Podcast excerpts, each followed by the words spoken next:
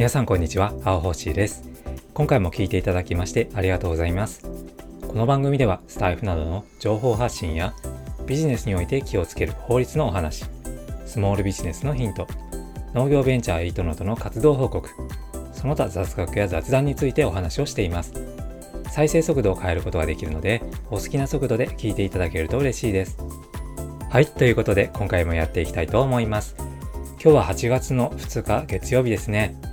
いよいよ8月に突入ということで、えー、ますますね暑さに気をつけて頑張っていきましょうでちょっとね個人的な話なんですけどもえー、明日ですね、あの、弁理士の倫理研修っていうのをね、あの、受けなくてはいけなくてですね、あの、これ5年に1回、あの、必ず弁理士の、えー、人は受けないといけない研修になります。あの弁理士ってあの国家資格なので、あのこういう研修をね、あの受けなきゃいけないっていうのがガチガチにね、あの法律で決まってるんですよね。で、法律だけじゃなくてね、あの弁理士の規則だとか、弁理士会快速っていうのもあったりとかしてね、もう本当にね、もうやたらいろいろあるんですけども、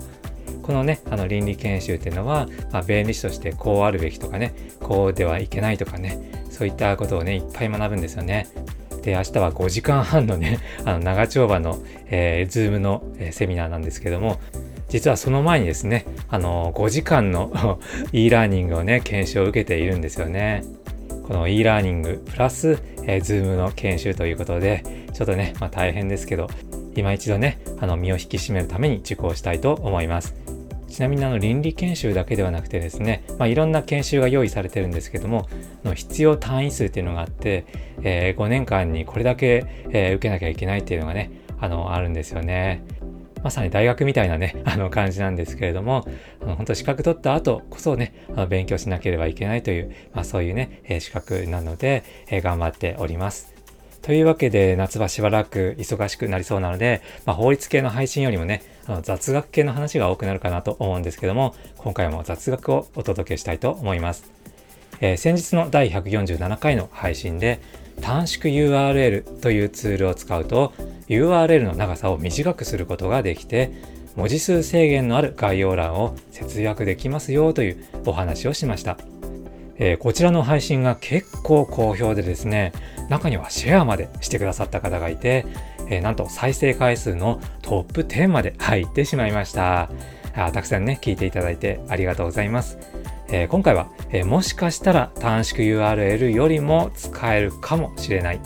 えオリジナルナンバリングという方法をご紹介します。えこれは僕がね、あの勝手に考え出した、え方法で、えー、イートノートの農場人さんも参考にして使ってくれています。じゃあこのオリジナルナンバリングって何なのかと言いますと、えー、読んで字のごとく独自のナンバリングをつけることです。よくね、あのタイトルに、えー、ハッシュマーク、これあの半角のナンバー記号ですね、と番号を振って何回目の配信ですよと示していることがありますよね。あれがね、あのナンバリングで、えー、僕も毎回やっているんですけども、さらに追加で独自のナンバリングをつけています。こちらの配信の概要欄をご覧になってみてください。ハッシュタグ、ビジ法147と書いてありますよね。これがオリジナルナンバリングです。でそこをね、あのタップしていただくと、第147回目の配信に簡単にアクセスすることができます。これ iOS 版だけかもしれませんけども、あの URL だとこう一度ブラウザを経由して、えー、そこからまたアプリの方に戻ってくる、えー、形になるので、これ二度手間になりますよね。それからブラウザに余計なウィンドウが開いてしまうので、後でそれを閉じないといけない手間がかかります。この点、オリジナルナンバリングはハッシュタグになっているので、スタイフのアプリ内で移動してくれるということで、このような手間が生じません。ハッシュタグって、まあ、同じものをつけている配信であれば、他の人の配信も引っかかってきますよね。